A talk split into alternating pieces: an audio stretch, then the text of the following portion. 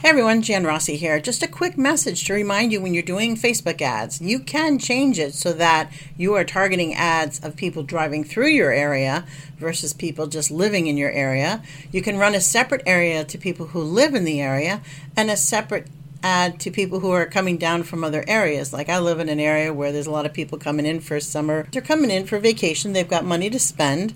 They might want to spend it at your place. So what would you put out there for people who are vacationing in the area that might not know about your goods and services?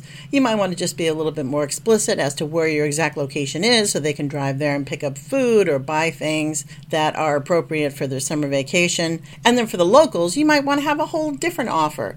Remember, that's very important you might not want to send the same message to both groups, but you have the power to do that on Facebook. Just change your settings and decide if you're going to send to locals or if you're going to do people who are driving through. This also applies if you're doing political advertising for somebody who's running for office and you're on their staff, you're running their Facebook page. You don't want to run an ad for people who are just driving through the area because they're not a voter. They're not voting in your election. You are just really trying to target the people who are in your area that are signed up to vote and that would be interested in voting for your candidate. So, again, this is very important. And the, the sooner you wrap your head around this and you understand how that works in particular, you'll be a little more savvy on doing your Facebook ads.